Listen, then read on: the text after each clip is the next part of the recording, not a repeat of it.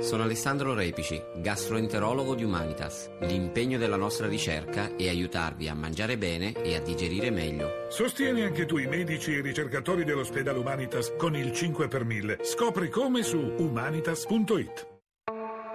Mondo Motori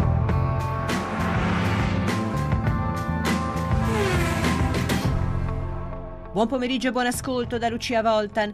Ieri a Ginevra si è concluso il primo salone europeo dell'anno dedicato all'automobile, con tante anteprime.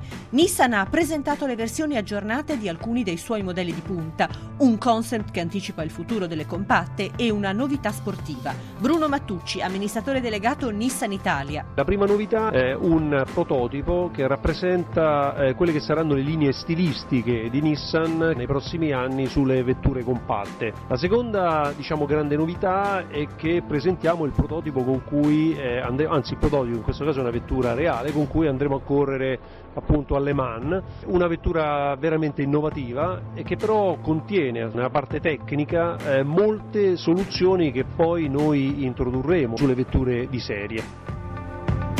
Stesso gruppo marchio diverso, Infinity, François Jupil de Boulier, vicepresidente EMEA Infinity.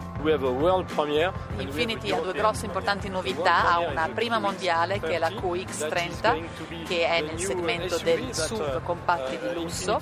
E abbiamo la Q60 che è stata presentata in anteprima mondiale a Detroit e che invece viene presentata in anteprima europea a Ginevra che invece è una nuova coupé premium di Infinity.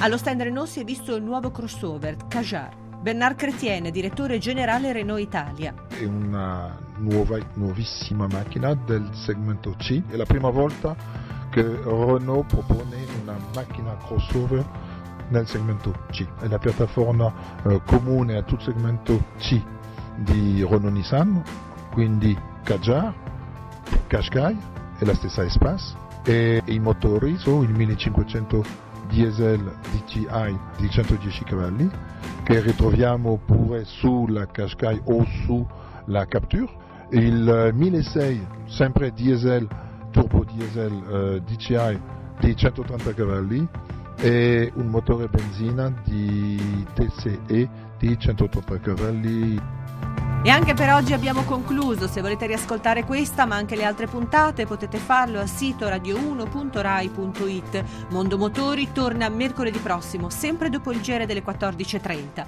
Buon pomeriggio.